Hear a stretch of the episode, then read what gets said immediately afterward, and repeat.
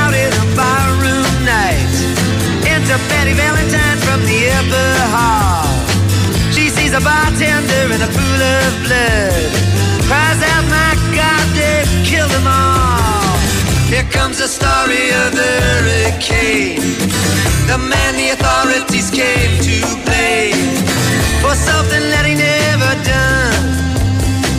Put in a prison cell, but one time he could have been the champion of the world.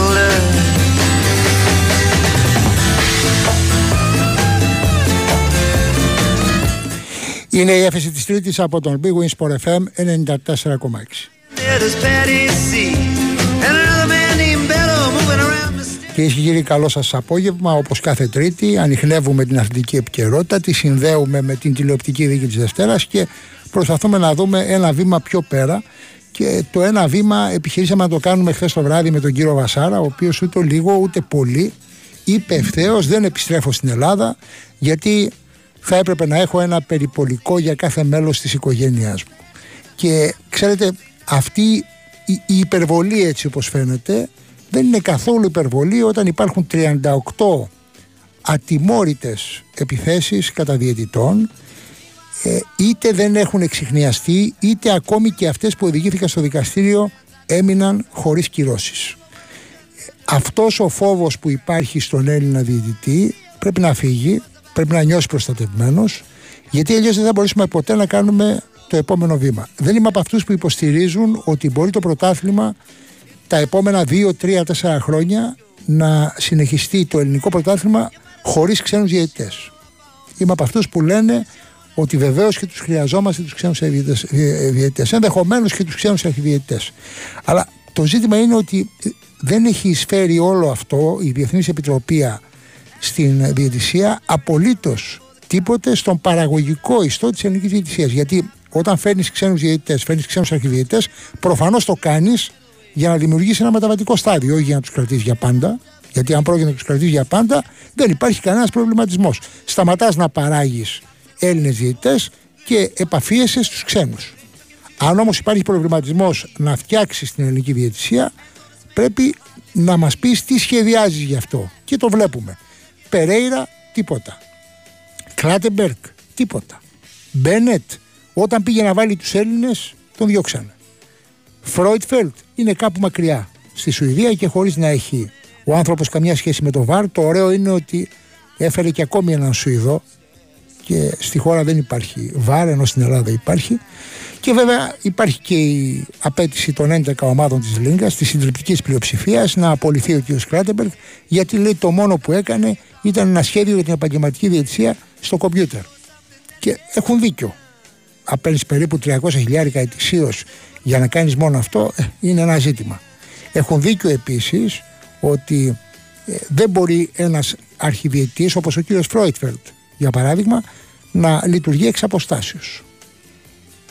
Με ποιον τρόπο θα γνωρίσει τους διαιτητές, θα τους δει από κοντά, θα παρακολουθήσει σεμινάριο. Εδώ λέει είχε σεμινάριο στην Ξάνθη ε, οι, οι, οι διαιτητές του Ουπελλιγκένα, όχι του ερασιτεχνικού πρωταθλήματος, τη Super League.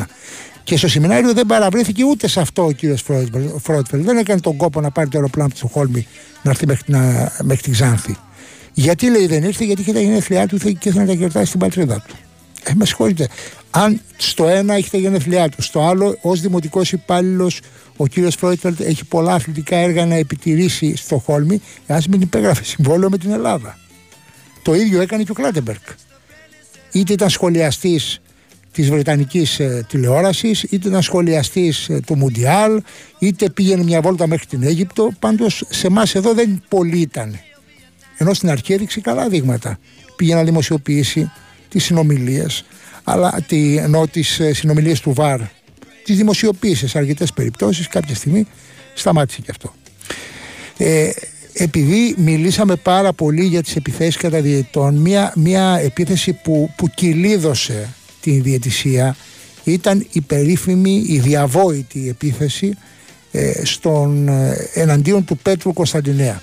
Και μπορεί από εκεί ο κ. Κωνσταντινέας να έγινε βουλευτής, ε, γιατί έπαιξε ρόλο και στην αναγνωρισιμότητα, αλλά νομίζω ότι αν έφερνε το χρόνο πίσω θα προτιμούσε να μην είχε γίνει βουλευτής και να μην είχε συμβεί αυτό που συνέβη.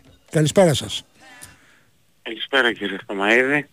Ευελπιστώ ότι το γεγονός της αναγνωρισιμότητας δεν αποκλείει το γεγονός της ικανότητας που με ξέρανε σαν έναν ενεργό πολίτη οι άνθρωποι και σαν έναν ενεργό συνδικαλιστή ως έναν αυγοβουλευτής. Ναι, όχι, όχι. Αυτό ήταν το κυρίαρχο, αλλά δεν αμφιβάλλω ότι ε, λόγω της έκτασης του θέματος γνωρίσαν και εκτός σύνορων Μεσσηνίας. Ναι, γιατί η ψήφος, ξέρετε, φέρνει, η ψήφος έρχεται και στην αναγνωρισιμότητα. Αν δείτε τις ποιοτικές έρευνες, ναι, για να μην μπούμε σε αυτήν την διαδικασία, πολλές φορές η αναγνωρισιμότητα υπερέχει της αξιοσύνης. Δυστυχώς. Δυστυχώς και εγώ αυτό πιστεύω, αλλά εγώ ήμουν ενεργός πολίτης σαν συνδικαλιστής στον κλάδο μου, στην καθημερινότητα των Μεσσήνιων. Μπορεί εκτός Μεσσηνίας να αναγνωρίστηκα και από την Super League σαν διαιτητής και από το γεγονός, αλλά δεν πρέπει να είναι αυτό το κριτήριο, συμφωνώ μαζί σας, ώστε να ψηφίζουμε κάποιους ανθρώπους λόγω της αναγνωρισιμότητάς τους, mm. αλλά λόγω της ικανότητάς τους να έχουν διοικητικές βλέψεις σε οποιοδήποτε πόστο παίρνουν. Και δυστυχώς στην Ελλάδα, και τώρα μιας και συζητάμε στο ποδόσφαιρο, δεν υπάρχουν διοικητικές ε, Ε, ικανότητες από πολλούς ανθρώπους ώστε να μπορούν να μεταδώσουν και πόσο μάλλον στο κομμάτι της διαιτησίας ή στον, των Ελλήνων παραγόντων. Το έχουμε ξαναπεί, θα το ξαναπούμε άλλη μια φορά. Αυτό είναι το βασικό πρόβλημα. Ναι. Θα το συζητήσουμε αυτό, αλλά επειδή ξεκινήσαμε με τις επιθέσεις κατά διαιτών και είναι τριάντα οκτώ την τελευταία δεκαετία, και η δική σας ατιμόρυτη έμεινε. Δεν είχατε κάποια, δεν βρέθηκε ο, ο, όχι, ο ένοχος. Όχι, δεν ευρέθηκαν οι δράστες. Έγινε μια δίκη σε σχετισμό με τους πίνακες τότε και άλλα γεγονότα που ήταν μαζί, αλλά οι περισσότεροι κατηγορούμενοι αθωώθηκαν λόγω παραγραφής. Το ξαναλέω, λόγω παραγραφής των αδικημάτων. Λόγω παραγραφής, και δεν βρέθηκε ποτέ ο φυσικός δράστης, αυτουργός. ούτε, ούτε, ούτε, ο, ούτε ο, ο ηθικός αυτουργός, βέβαια, αφού δεν βρέθηκε ο φυσικός, ναι, αυτουργός, πρέπει να βρεθεί ο ηθικός. Ναι. Άρα δεν μάθατε ποτέ τίποτε για αυτό που σας συνέβη? Όχι, δεν έμαθα ποτέ τίποτα. Ε, προσωπικές ε, εκτιμήσεις μπορούμε να έχουμε ο καθένας μας, αλλά τεκμηριωμένες, τεκμηριωμένες απαντήσεις δεν έχουμε και φτάσαμε στο σημείο να συσχετίζονται πράγματα γύρω από το χώρο του ποδοσφαίρου με τους πλακωστούς πίνακες, με τα στημένα παιχνίδια, με τις καταθέσεις καταγγελιών παραγόντων ποδοσφαιριστών. Όλοι αυτοί, το περίφημο δικαστήριο, συσχετιζόντουσαν πολλές υποθέσεις, αλλά σας είπα ότι πολλά από τα δικήματα παραγράφηκαν ή γίνανε πλημελήματα και δεν, ε, οι ένοχοι δεν, δεν τιμωρήθηκαν. Δεν, δεν τιμωρήθηκαν. Ε, Αυτό που συνέβη σας έχει αφήσει τόσο μεγάλο τραύμα, όπως το τραύμα που άφησε στον κύριο Βασάρα, που λέει τώρα ότι όχι μόνο επειδή μου επιτέθηκαν και αποπειράθηκαν να με δολοφονήσουν, αλλά και επειδή έμειναν ατιμόρυτοι οι ένοχοι ε, στο δικαστήριο όπου οδηγήθηκαν, οι ένοχοι κατά τη γνώμη του, ε, δεν θέλω να επιστρέψω στην Ελλάδα, δεν θέλω να ασχοληθώ με το ελληνικό ποδόσφαιρο. Είστε κι εσείς αυτή την ρότα? Εννοείται ότι από τη στιγμή που σε, σε περίπτωση τέτοιων γεγονότων βρίσκονται οι ένοχοι και δεν τιμωρούνται, υπάρχει κενό θεσμικό δικαιοσύνης. Ε, δηλαδή σκεφτείτε ότι η ατιμωρησία, πώς μπορεί να ε, λειτουργήσει ένας άνθρωπος που δουλεύει σε οποιονδήποτε κλάδο, όχι μόνο στο χώρο του ποδοσφαίρου, και δράση, άσχετα αν είναι ικανός ή ανίκανος, αυτό είναι άλλο κριτήριο, ή συμφωνείς μαζί του ή διαφωνείς, αλλά από τη στιγμή που υπάρχουν τέτοια περιστατικά βρίσκονται οι ένοχοι και δεν τιμωρούνται. Ε, πώς μπορεί να επιστρέψει ο Βασάρας ή ο κάθε Βασάρας εδώ? Συμφωνώ μαζί του. Άρα κι εσείς δεν προτίθεστε ποτέ να επιστρέψετε? Ε, ως προς το κομμάτι της διαιτησίας εννοείται. Ναι, ναι. Ναι, δεν, δεν έχω τέτοιες διέψεις, αλλά έχω διαγραφείς σαν διαιτητής. Διαγραφήκατε, αυτοδιαγραφήκατε? Ναι, ναι, ναι, εγώ συνήθως στην Ελλάδα, σε όλους τους τομείς, φεύγουν και καταγγέλουν. Εγώ έκανα το αντίθετο, μάλλον πρωτοτύπησα. Κατήγγυλα και έφυγα. Να. Ε, εκεί είναι ο αξιακός κώδικας του καθένα και στο πόσο πιστικός είναι για αυτά που λέει. Το να φεύγεις και να καταγγέλεις είναι πολύ εύκολο. Το να καταγγέλεις και να φεύγεις και όταν είσαι νούμερο ένα διαιτητής δεν είναι αρκετά εύκολο. Άρα... Γιατί εγώ την τελευταία χρονιά που ήμουνα να. βραβεύτηκα από την Ελληνική Ποδοσφαιρική Ομοσπονδία ως τον κορυφαίο διαιτητή της Ελλάδος. Να. Σκεφτείτε τον κορυφαίο διαιτητή της Ελλάδος να καταγγέλει, να βγάζει ανακοίνωση και να φεύγει. Και να αυτοδιαγράφετε, δηλαδή ρίξατε μαύρη πέτρα πίσω σας. Ναι, δεν σημαίνει ότι δεν παρακολουθώ τα, κεκτενο, τα τεκτενόμενα του ποδοσφαίρου ή της διαιτησίας ή δεν έχω άποψη ή δεν θέλω να βοηθήσω την ελληνική διαιτησία. Αυτό είναι ένα άλλο θέμα.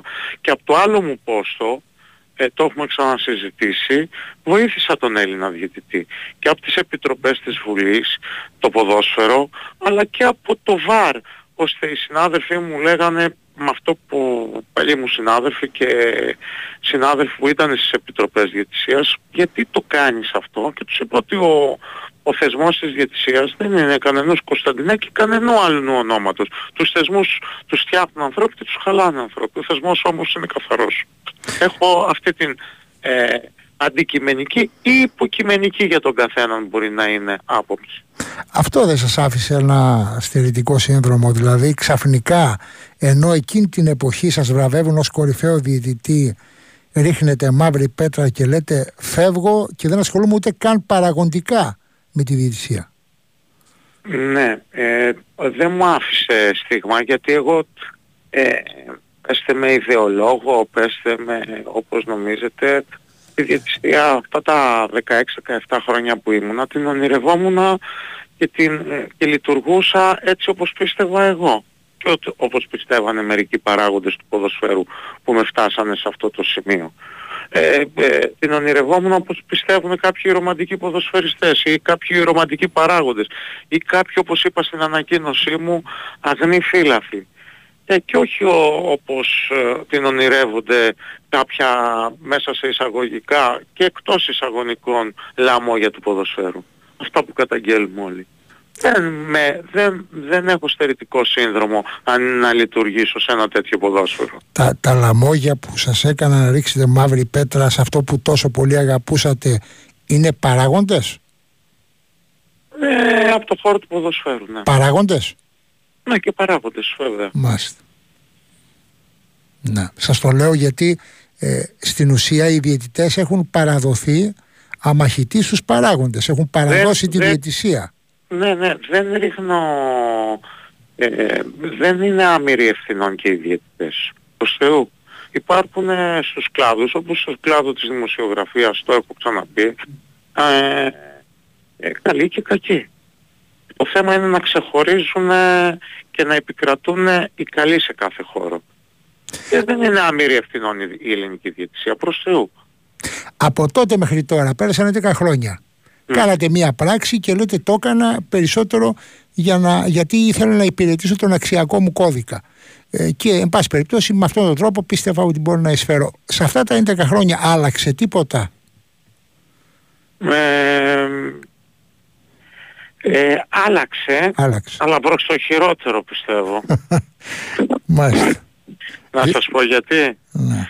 Ε, πάνε χαμπάρι ότι οι Έλληνες παράγοντες ή αυτοί τα ηγμεγόλοκαρχαρίες του ποδοσφαίρου ή όπως θέλετε πέστε τους, ότι να κάνουμε ζημιά σε κάποιον άνθρωπο μπορούμε να την κάνουμε, αλλά είναι και αναλώσιμη. Δηλαδή μπορούμε να τον ευγάλουμε. Παραδείγματος χάρη, παλιά ένα παιχνίδι επηρεαζόταν από τους ο, διαιτητές, ότι αν ήταν στημένος ο διαιτητής. Πλέον έχουν περάσει σε ένα άλλο level. Υπάρχουν στημένοι ε, παράγοντες, στείνουν μόνοι τους τα παιχνίδια. Δεν χρειάζονται τους διαιτητές, ποδοσφαιριστές. Έχουμε τέτοια γεγονότα στο παγκόσμιο ποδόσφαιρο, όχι μόνο στο ελληνικό, στο ευρωπαϊκό. Δηλαδή δίνει εντολή ο παράγοντας στους παίκτες και οι παίκτες υπακούν. Αυτό λέτε. Ναι, ναι, το έχουμε δει τέτοια γεγονότα. Δηλαδή πλέον οι διαιτητές και ειδικά με το ΒΑΡ έχουν διαδικαστικό χαρακτήρα. Είναι ελάχιστες οι περιπτώσεις. Απλά οι παράγοντες ε, στην αντίδραση του κόσμου ε, για την απόδοση των ομάδων τους φέρνουν ως άλοφη την ελληνική διαιτησία. Ναι. Αυτό είναι, αυτό είναι το άλοφή τους. Ναι. Πολλές φορές. Και παλιά το φέρνουν, αλλά τώρα ε, το φέρνουν ως άλοφη. Εγώ πάντως χαίρομαι φέτος που οι τέσσερις μεγάλες ομάδες και ακολουθούν και άλλες είναι ένα ανταγωνιστικό πρωτάθλημα. Και αυτό έχει βοηθήσει και το βαρ. Πραγματικά το έχει βοηθήσει. Ας ελπίζαμε να είναι περισσότεροι Έλληνες διαιτητές. Ναι, αυτό αλλά όπως φαίνεται... είπατε και στην αρχή της εκπομπής, ναι. Η FIFA και η UEFA αντί να έρθουν εδώ και να ενισχύσουν την ελληνική διαιτησία ώστε να έχουν βάσεις, παιχνίδια, να δημιουργήσουν σχολές ώστε να μπορούν να σταθούν με παιχνίδια οι Έλληνες διαιτητές, είναι σαν να βάζεις ε, έναν οδηγό που βγάζει τώρα το δίπλωμα ε, να μεταχειρίζεται να οδηγάει τριαξονικό νταλίκα. Δεν γίνεται.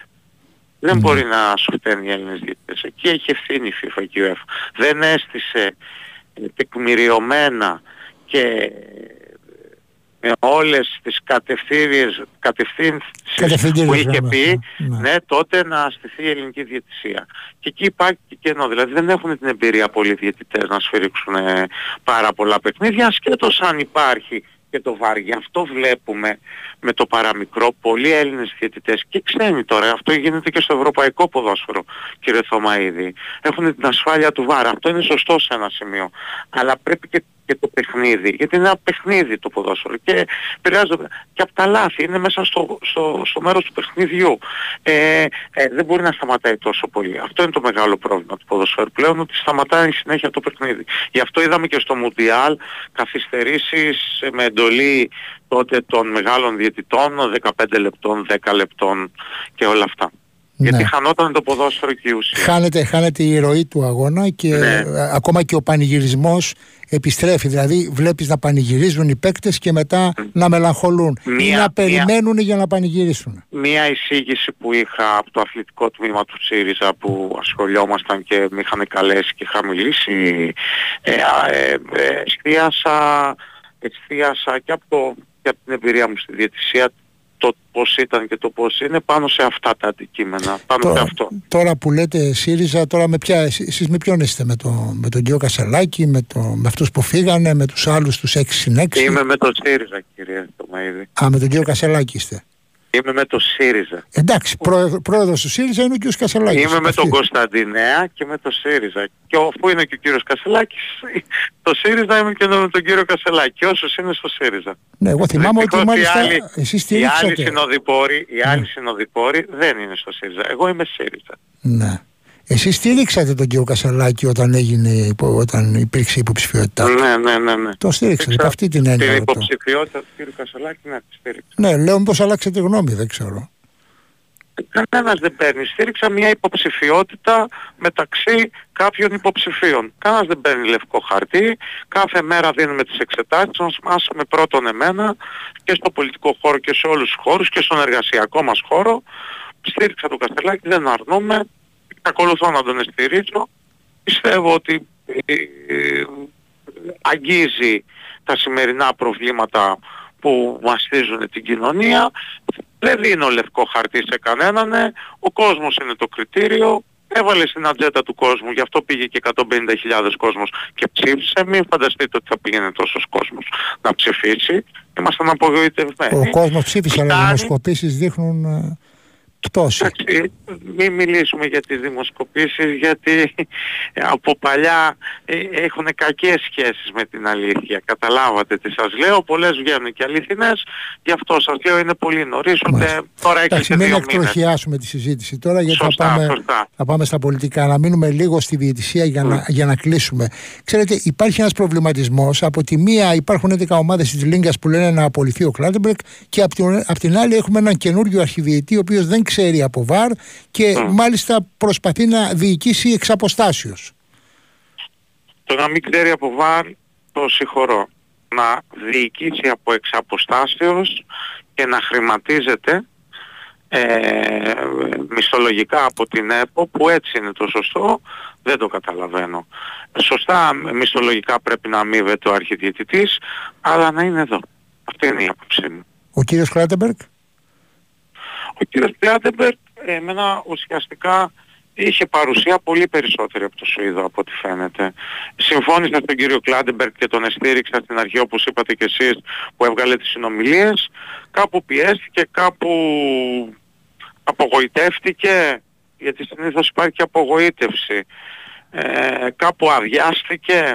Θυμάμαι ότι το στηρίξατε εσείς. Ναι, όταν είπα, όταν όλοι, το χτυπήσ, όλοι το χτυπούσαν, το, τον είχατε στηρίξει. Ναι, ναι, στην αρχή τον είχα στηρίξει και το λέω, λέω, συμφώνησα μαζί του, θεωρώ ότι ήταν ένας καλός διαιτητής, ότι ήθελε να προσφέρει. Μου άρεσε που είπε, όπως είπατε και εσείς στον πρόλογο της εκπομπής σας, ότι έβγαζε τις συνομιλίες, δεν είχε να κρύψει τίποτα, τις βαθμολογίες, μίλαγε ανοιχτά με τους δημοσιογράφους στις συνεντεύξεις τύπου, μίλαγε για τα παιχνίδια που κάνανε λάθος οι διαιτητές. Ε, ξεκίνησε πολύ, εμένα μου άρεσε αυτό, άσχετα να αντιδρούσαν οι παράγοντες, αλλά στη συνέχεια ε, κάπου αδειάστηκε από τους συναδέρφους του, από τους παράγοντες που τον εφέρανε, ακόμα και αυτοί που από τον τις ψήφισαν, ομάδες φυσικά. Α, ακόμα και αυτοί που τον ψήφισαν, γιατί τότε σας θυμίζω, στην εποχή ναι. Κλάτενμπεργκ δεν mm. ψήφιζε, δεν αποφάσιζε η ΕΠΟ, ψήφιζαν οι Big Four. Και Ωραία. οι τέσσερις τον ψήφισαν και οι τέσσερις τον yeah. άδειασαν μετά. Ε, ε, απογοητεύτηκε και αυτός. Σκεφτείτε τόσοι μεγάλοι ελληνικούς διαιτητές να απογοητεύονται. Σκεφτείτε τα παιδιά που παίζουν τώρα. Πώς αισθάνονται μέσα στον αγωνιστικό χώρο. Πόσο μάλλον αυτό... όταν παίρνεις μισό εκατομμύριο ευρώ το χρόνο. Πώς απογοητεύεσαι, ας πούμε, όταν ενθελακώνεις μισό εκατομμύριο ετησίως. Και, και, και οι διαιτητές στην Ελλάδα, ειδικά στις χαμηλότερες κατηγορίες, δεν πληρώνονται. Έχουν να πληρωθούν πέντε μήνες, έξι παλιότερα. Και τώρα υπάρχει ακόμα πρόβλημα. Και... Ακόμα και τώρα στη ναι. δεύτερη κατηγορία υπάρχει πρόβλημα. Στην πρώτη κατηγορία ε, πώς, τα παίρνουν τα χρήματα. Πώς να μην λένε όλοι οι διαιτητές αυτά που είπε και ο κύριος Βασάρας ή και όλοι οι συναδέρφοι μας. Ναι. Όταν γίνονται και περιστατικά βίας. Να μην συμβαίνει. Αυτό είναι φυσιολογικό. Σε οποιοδήποτε κλάδο. Ε, ε, η, η γνώμη σας είναι ότι θα αργήσει πάρα πολύ να επιστρέψει ο Έλληνας διαιτητής στα ντέρμπι του, του, του εγχώριου πρωταθλήματος. Ναι, έτσι όπως πάει, ναι, γιατί δυστυχώς δεν υπάρχει, κύριε Θωμαΐδη, το έχω ξαναπεί και σε εσάς και στους συναδέρφους σας, δεν υπάρχει επίπεδο παραγόντων στην Ελλάδα. Το επίπεδο των παραγόντων είναι πολύ χαμηλό. Δεν υπάρχουν κανόνες που να ακούνε οι παράγοντες. Οι ίδιοι παράγοντες είναι άριστοι στις ευρωπαϊκές διοργανώσεις. Απλά στο ελληνικό πρωτάθλημα μεταμορφώνονται. Ναι. Λες και, λες και γίνεται ε, πανσέλινο. Ε, γιατί νιώθουν προφανώς ότι εδώ δεν υπάρχει τιμωρητική διαδικασία, ενώ στο εξωτερικό υπάρχει. Υπάρχει ένας Σωστά. κανόνας κύρωσης. Και νομίζω και ότι αυτή είναι η οποιαδήποτε κυβέρνηση, εγώ ξέρετε ότι ανήκω στο χώρο της αριστεράς, και οποιαδήποτε κυβέρνηση φέρει αντιστάσεις σε αυτούς τους παράγοντες, που δεν είναι απλές παράγοντες ποδοσφαίρου. Είναι παράγοντες ε, και της Ελλάδας, ε, επαγγελματικοί παράγοντες της Ελλάδας, με την έννοια ότι διαθέτουν μεγάλες επιχειρήσεις, οργανισμούς. Βλέπετε ότι στο γήπεδο κρύβεται πανό και από όλες τις ομάδες, με οποιαδήποτε κυβέρνηση, εκβιάζουν και εκθέτουν τις κυβερνήσεις, εκ, ε, λένε ότι για τις κυβερνήσεις ότι θα τα δούμε στις εκλογές. Ανάλογα τα κέφια του κάθε παράγοντα. Ναι. Αυτά είναι τα πανό που κρέμονται. Και, και τους πιστεύουν οι κυβερνήσεις, δηλαδή θεωρούν ότι πράγματι θα τους κάνουν ζημιάς στις εκλογές. Εκείνη η προσωπικότητα του κάθε πολιτικού, να πάμε και σε αυτό το κομμάτι γιατί συνδυάζεται με το ποδόσφαιρο, και της εκάστοτε κυβέρνησης, πόσο μπορεί να είναι απέναντι σε αυτούς τους ανθρώπους και να μην φοβάται. Μάλιστα. Καλώς, κύριε Κωνσταντινέα, νομίζω ότι ήταν πολύ ενδιαφέρουσα συζήτηση, ήταν και εκβαθέων σήμερα και από καρδιάς, ε, και νομίζω ότι αυτό που είπατε, ότι κάποια λαμόγια παράγοντες με έκαναν να ρίξω μαύρη πέτρα, είναι, είναι το, το επιμύθιο της, της συζήτησης, γιατί είναι, ξέρετε, ένας άνθρωπος που, που σφυρίζει, που έχει όνειρο τη διαιτησία και σηκώνεται και φεύγει μέσα σε μια βραδιά, ε, είναι ότι χειρότερο και για τα όνειρά του, αλλά κυρίως για τα όνειρα του επόμενου διαιτητή, του νέου ανθρώπου. Που... Τότε ο αρχιδιαιτητής, να σας θυμίσω, είχαμε δύο αρχιδιαιτητές, δεν θα εκθέσω τα ονόματά τους, δεν υπάρχει λόγος, γνωρίζουν όλοι. Είχαμε, ήταν η περίφημη ανανέωση της διαιτησίας, είχαν ανέβει δώδεκα, οκτώ ή δώδεκα καινούργιοι διαιτητές. Ε, κάποια στιγμή μου είπε ο αρχιδιαιτητής, καλοπροαίρετα βέβαια σε στυλ χιούμορ, Κωνσταντινά, του γνωρίζω ότι είσαι ο πιο μικρός διαιτητής. τότε του απάντησα, ήμουν αυθόρμητος έτσι όπως λειτουργώ, ότι είμαι ο πιο μεγάλος, γιατί οι άλλοι ανεβήκαν στη Super League σε πέντε και έξι χρόνια, ενώ εγώ ανέβηκα σε δέκα και δώδεκα. Μάλιστα. Καλώς, ευχαριστούμε.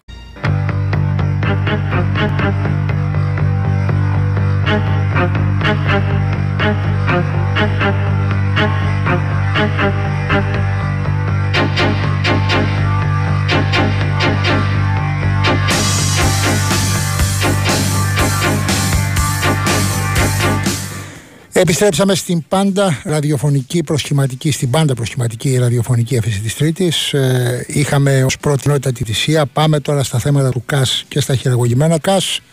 Από σήμερα ξανατρέχει για την υπόθεση του αγώνα Παναθηναϊκού Ολυμπιακού. Θα πάρουμε μια πρώτη γεύση σε λίγο. Υπάρχει όμως ε, στην Αθήνα μια εβδομάδα αθλητικής ακαιρεότητας, όπως λέγεται, και είναι πολύ παρόσα από την έπαθλα μέχρι την ΕΠΟ. Η έπαθλα είναι η Επιτροπή Αθλητικής Ακαιρεότητας από τον Γενικό Γραμματέα Αθλητισμού, τον κύριο Μαυρωτά. Η ΕΠΟ εκπροσωπήθηκε από τον κύριο Μπαλτάκο. Βέβαια, κανείς από όλους αυτούς δεν μας λέει ποια είναι η διαδικασία, η τιμωρητική για τα χειραγωγημένα μάτια στην Ελλάδα. Γιατί εκεί ήταν και ο εκτελεστικός γραμματέας της Ομοσπονδίας, ο κύριος Φιλιππούσης, ήταν ο κύριος Δαβάκης που είναι ο integrity, ο integrity officer, ο υπεύθυνος ακαιρεότητας. Ε, δεν έχει γίνει κάποιο πλαίσιο στην Ελλάδα όπου η τιμωρητική διαδικασία να είναι καθαρή.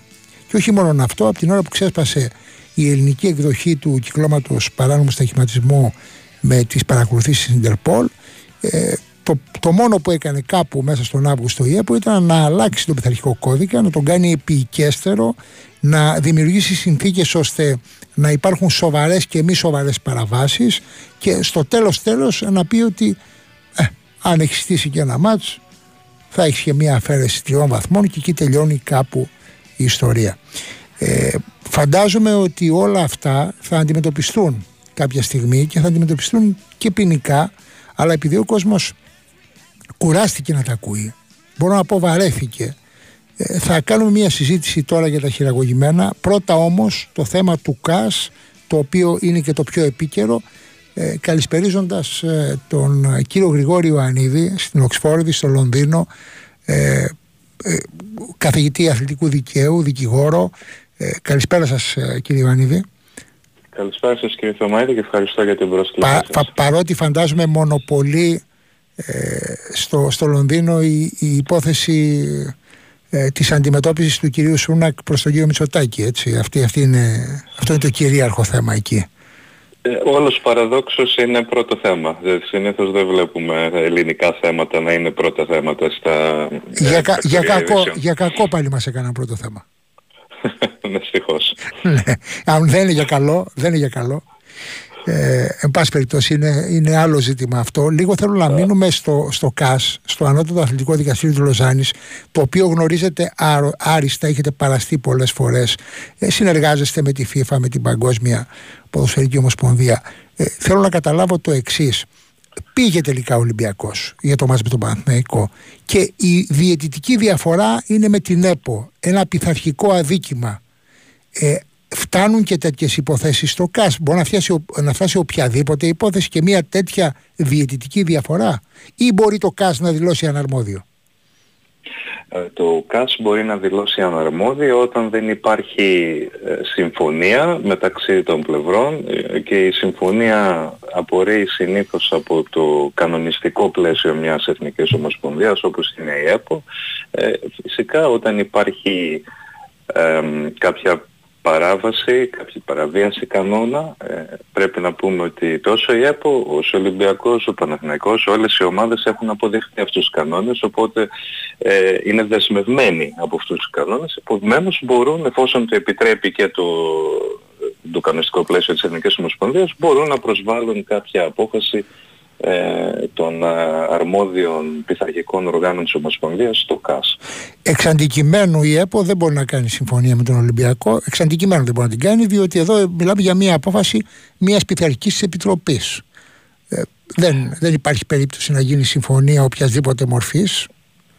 Όχι, απλά λέμε ότι η ΕΠΟ θεσπίζει τους κανόνες και τους δίνει στις ομάδες, αποδεχτείτε τους για να μπορέσετε να συμμετάσχετε στα πρωταθλήματα. Αυτή είναι η συμφωνία. Επομένως, για να το καταλάβει ο κόσμος, είναι σαν να υπάρχει ένα συμβόλαιο μεταξύ της Ομοσπονδίας ε, και των ε, ομάδων. Και φυσικά οι όροι αυτού του συμβολέου πρέπει να τηρούνται. Όταν δεν τηρούνται οι όροι του συμβολέου, μπορεί η κάθε πλευρά Ε, ουσιαστικά να προσβάλλει κάποια απόφαση της Πειθαρχικής Επιτροπής να πηγαίνει στο ΚΑΣ. Βέβαια είναι σωστό αυτό που λέτε. Mm. Δεν μπορεί να πάει η Πειθαρχική Επιτροπή στο ΚΑΣ, θα πρέπει να πάει η ΕΠΟ, η, η, Εθνική, η, ΕΠΟ, η Εθνική Ομοσπονδία. Στην ουσία η ΕΠΟ θα εκπροσωπήσει την Επιτροπή Εφέσεων, η οποία είναι ένα όργανο ανεξάρτητο, έχει δικαστές, ενώ η ΕΠΟ δεν, δεν μπορεί, δεν έχει δικαίωμα εκπροσώπησης της κατά μία έννοια. Κατά μία έννοια. Σωστά, ναι. Στη συγκεκριμένη όμως, στη συγκεκριμένη όμως περίπτωση θα πρέπει να δούμε ποια είναι η κατηγορούσα αρχή. Ουσιαστικά ξεκινάει η υπόθεση από τη Λίγκα, από τη Super League ένα, αυτή είναι η κατηγορούσα αρχή, αλλά βέβαια το κανονιστικό πλαίσιο λέει ότι ε, εφόσον δεν είσαι ικανοποιημένος, τότε πας στο...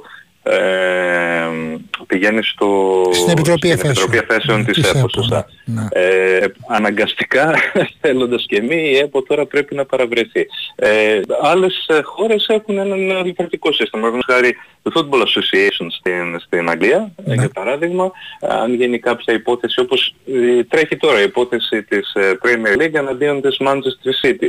Ε, αν τιμωρηθεί η Manchester City, έχει το δικαίωμα έφεσης στην Επιτροπή Εφέσεων της Premier League, όχι ε, της, ε, της Εθνικής Ομοσπονδίας. Μάλιστα. Πα, πηγαίνει πάλι στην Premier League. Εντάξει, έχουμε άλλο κανονιστικό πλαίσιο. Η ΕΠΟ είναι υποχρεωμένη να παραστεί σε αυτή τη διαδικασία?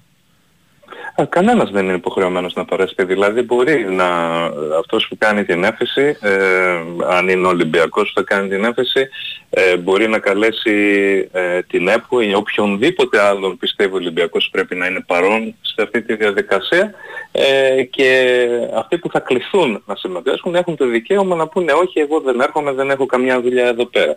Μπορεί να προχωρήσει εφόσον το Διαιτητικό Δικαστήριο της Λοζάνης κρίνει ότι έχει δικαιοδοσία να εξετάσει την υπόθεση, μπορεί να προχωρήσει ερήμην, όπως λέμε, της Ελληνικής Ποδοσφαιρικής Ομοσπονδίας ή οποιοδήποτε άλλο έχει κληθεί να συμμετάσχει στη διαδικασία. Ο Ολυμπιακός μπορεί να καλέσει, για παράδειγμα, τον διαιτητή, τον γιατρό του αγώνα, μπορεί να κάνει τέτοια κλήση στο ΚΑΣ?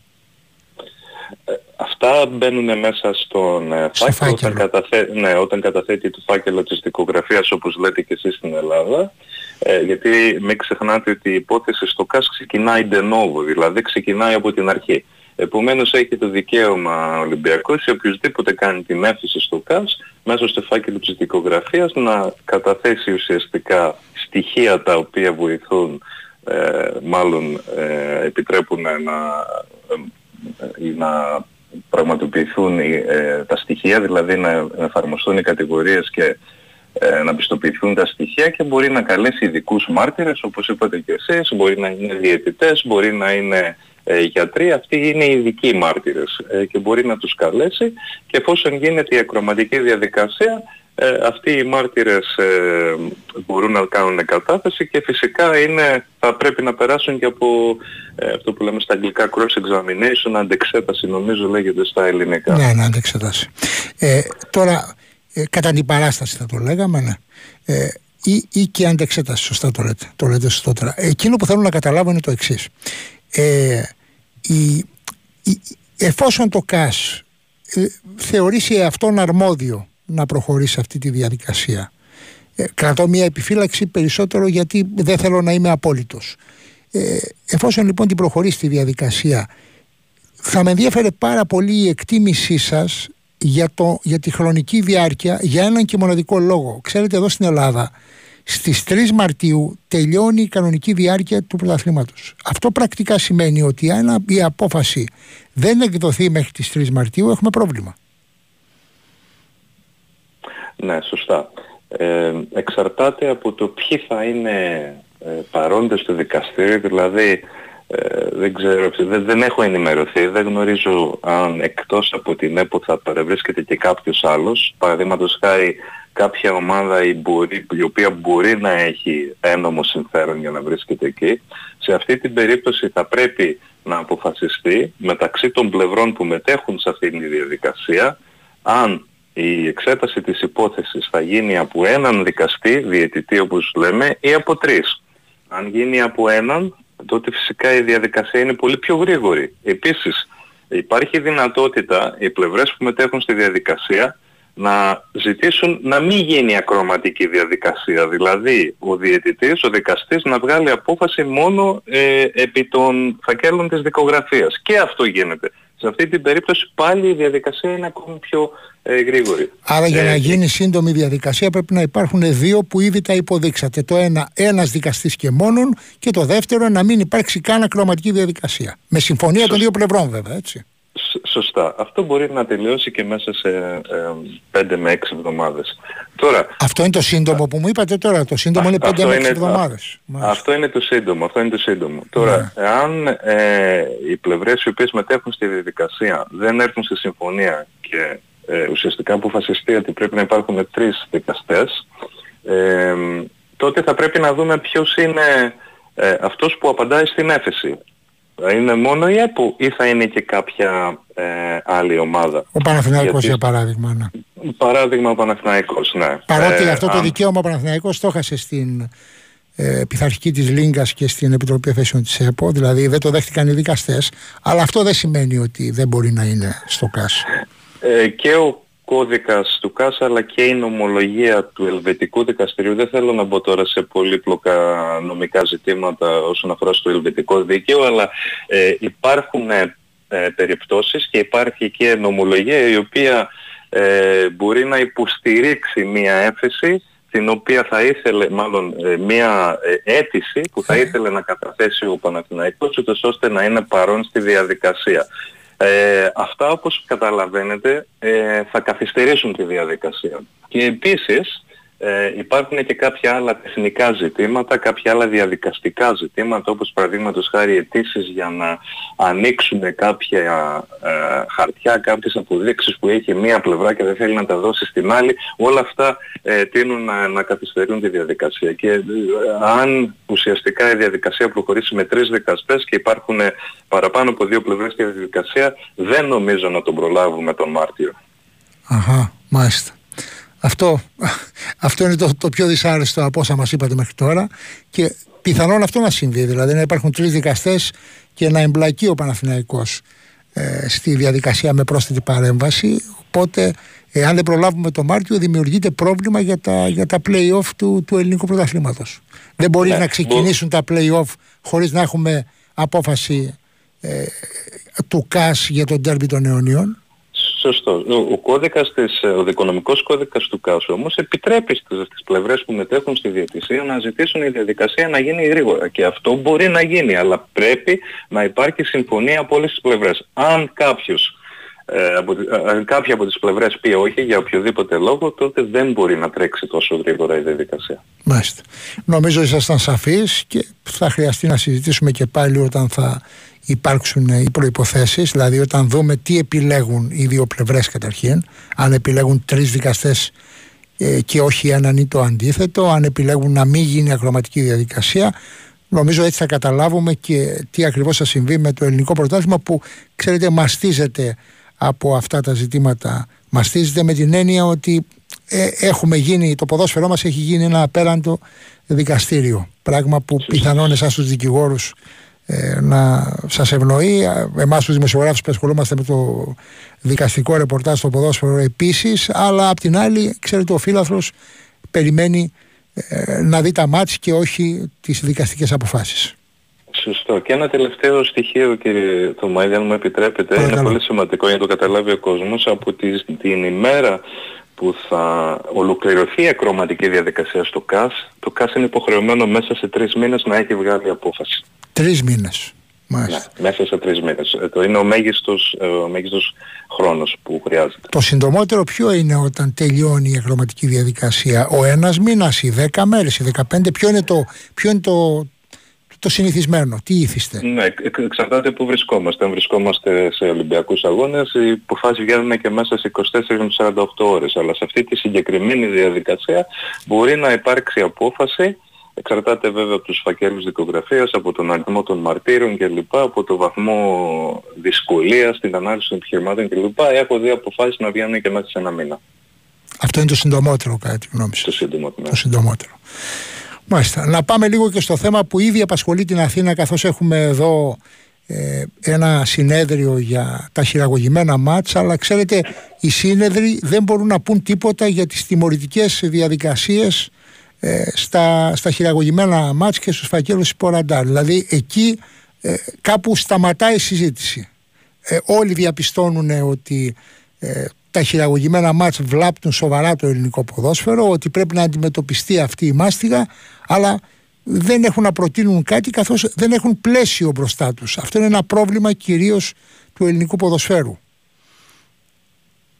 Ναι, η ατιμωρησία, όπως σωστά είπατε, είναι το μεγαλύτερο πρόβλημα του ελληνικού ποδοσφαίρου ε, και σε έναν πολύ μεγάλο βαθμό, να μην πω σε ολόκληρο τον βαθμό, ε, φταίει το ίδιο το ποδόσφαιρο. Φταίνε αυτοί που οργανώνουν το ποδόσφαιρο, αυτοί που διοικούν το ποδόσφαιρο κλπ. Αυτοί κάθονται μαζί στο ίδιο τραπέζι, αυτοί κανονίζουν τι κανόνες θα υπάρχουν και πώς θα εφαρμόζονται αυτοί ε, οι κανόνες.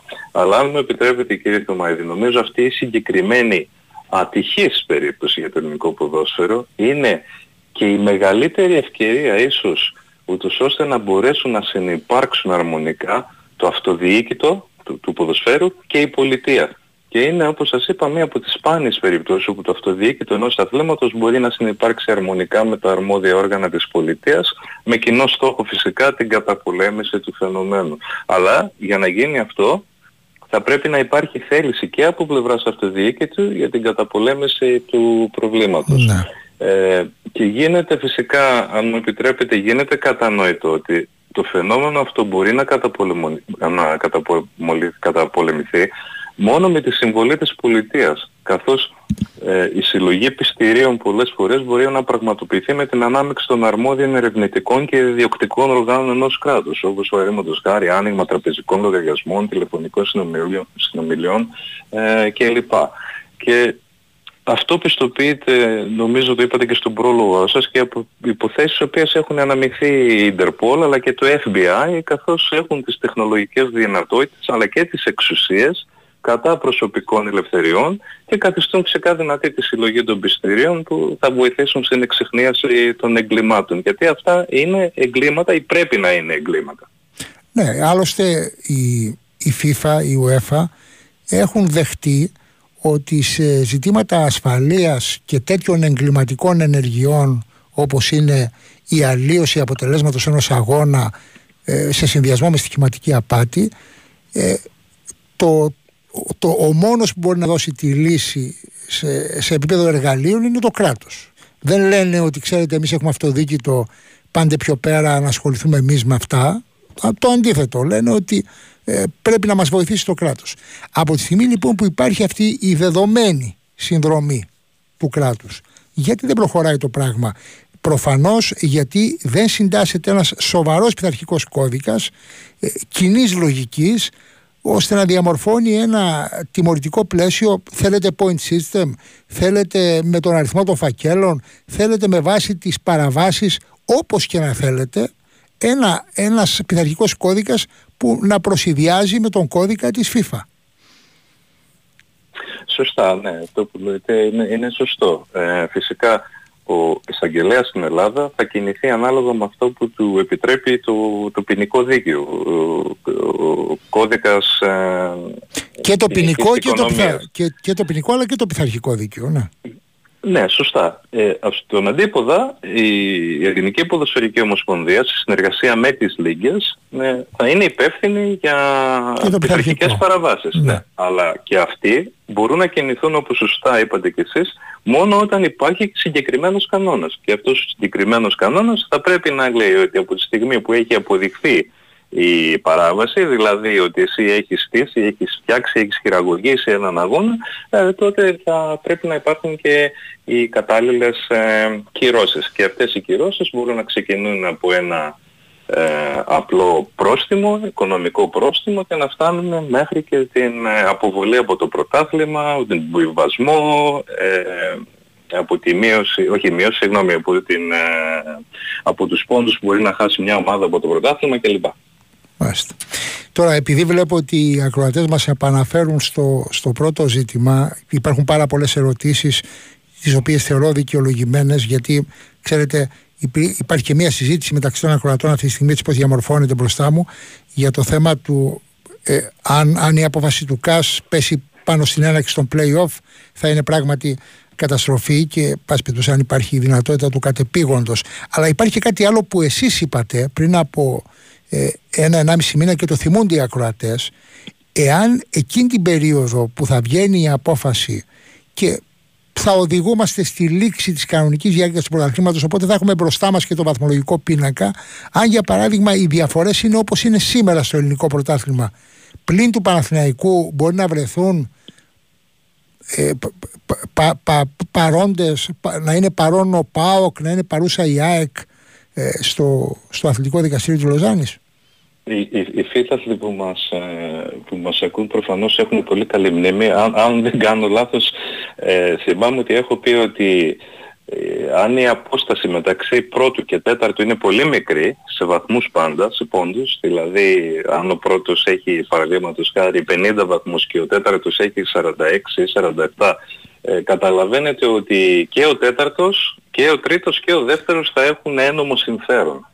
Ε, επομένως, νομίζω αν δεν κάνω λάθος, μιλάμε για τέσσερις βαθμούς. Θα πρέπει να αλλάξουν τέσσερις βαθμοί ή εφτά βαθμοί συνολικά. Αυτή τη, στιγμή, ε, αυτή τη στιγμή η διαφορά νομίζω είναι δύο βαθμοί του πρώτου με τον τέταρτο. Αυτή τη στιγμή ναι, μιλάμε. Α, αλλά αν, αν εκεί, δικαιωθεί... θα αλλάξουν, εκεί θα αλλάξουν τέσσερις βαθμοί, ναι βέβαια. Τέσσερις βαθμοί, σωστά. Ωραία. Οπότε όσο πιο κοντά είναι ο τέταρτος ή ο πέμπτος στην πρώτη θέση, τότε βέβαια ε, νομίζω ότι πιστοποιείται το ένομο συμφέρον και καταλαβαίνετε ότι θα έχουν ένομο συμφέρον πάρα πολλές ομάδες, που σημαίνει ότι ε, ακόμα και θεωρητικά ε, μπορούν να κάνουν κάποια αίτηση για να παρευρεθούν και αυτές στη διαδικασία. Ε, αυτό, ε, αυτό που μας λέτε δημιουργεί συνθήκες ακόμη μεγαλύτερης καθυστέρησης και επιβεβαιώνει τον φόβο μου όταν...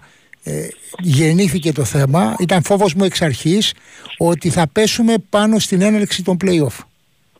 Ε, σωστό, είναι πολύ σωστό κύριε Θωμαίδη, ο κίνδυνος αυτός υπάρχει. Η δική μου συμβουλή όμως ως δικηγόρου είναι ότι ε, για να έχει, για να γίνει ευάσιμη η αίτηση που θα κάνει μια ομάδα, καλύτερα να την κάνει από την αρχή, δηλαδή από τώρα, παρά να περιμένει να δει ποιο θα είναι το αποτέλεσμα. Ε, ναι, αλλά πώς, πώς θα δικαιολογείται το ένομο συμφέρον από τώρα, τη στιγμή που δεν ξέρει το βαθμολογικό πίνακα του τότε. Ναι, θα μπορεί όμως, θα γνωρίζει όμως ποιος θα είναι ο βαθμολογικός πίνακας τώρα. Επομένως, σου λέει τώρα είμαι δύο βαθμούς μεγάλη... απόσταση, ναι, τώρα είναι πολύ μικρές οι αποστάσεις, αλήθεια είναι αυτό. Ναι. Ακριβώς, ναι. Ε, γιατί όσο, πιο, όσο μεγαλύτερη καθυστέρηση υπάρχει ε, στο να δηλώσει κάποιος το ένομο συμφέρον και να κάνει την αίτηση, τόσο και περισσότερες πιθανότητες να απορριφθεί αυτή η αίτηση. Ε, αυτή είναι η δική μου προσωπική άποψη. Μάλιστα. Νομίζω ήταν πολύ ενδιαφέρουσα η συζήτηση και βγάλαμε και πολλές ειδήσεις. Ευχαριστούμε πάρα πολύ τον κύριο Γρηγόρη Ιωαννίδη, δικηγόρο, καθηγητή αθλητικού δικαίου, ε, που μας μίλησε από, από την Οξφόρδη, από το Λονδίνο. Και νομίζω ότι θα χρειαστεί να ξανασυναντηθούμε, κύριε Ιωαννίδη, πολύ σύντομα. Αυτό είναι, αυτό είναι το κακό, το κακό για το ελληνικό ποδόσφαιρο. Εν πάση περιπτώσει, εμείς οφείλουμε να δίνουμε τις, ε, τις πληροφορίες ε, που υπάρχουν ε, για, για την υπόθεση που δυστυχώς θα μας πάει από ό,τι φαίνεται μέχρι τον Μάρτιο. Θα είναι ευχαρίστησή μου. Καλό σας βράδυ. Να είστε καλά, να είστε καλά. Ε, αυτά από έναν άνθρωπο που δεν είναι απλώς ε, καθηγητής αθλητικού δικαίου στο, στο Λονδίνο, είναι ο δικηγόρος της Manchester United και της Manchester City. Ε, και βλέπετε με, με πόση καθαρότητα λόγου βάζει τα, τα ζητήματα ε, και νομίζω ότι αποκομίσαμε και εμείς πολύ ενδιαφέρουσες πληροφορίες. Νο, η, η, η βασική πληροφορία είναι ότι αν πάμε με τα ιωθώτα του ΚΑΣ, δυστυχώς κινδυνεύουμε να πέσουμε στην έναρξη των play-off. Αυτή είναι η πρώτη βασική πληροφορία, γιατί δεν καθυστερεί το ΚΑΣ. Και η δεύτερη πληροφορία ε, είναι ότι από τώρα μπορούν ΠΑΟΚ, ΚΑΕΚ, Παναθηναϊκός να κάνουν πρόσθετες παρεμβάσεις, έχοντας μπροστά τους το βαθμολογικό πίνακα. Σας ευχαριστούμε που μείνατε μαζί μας.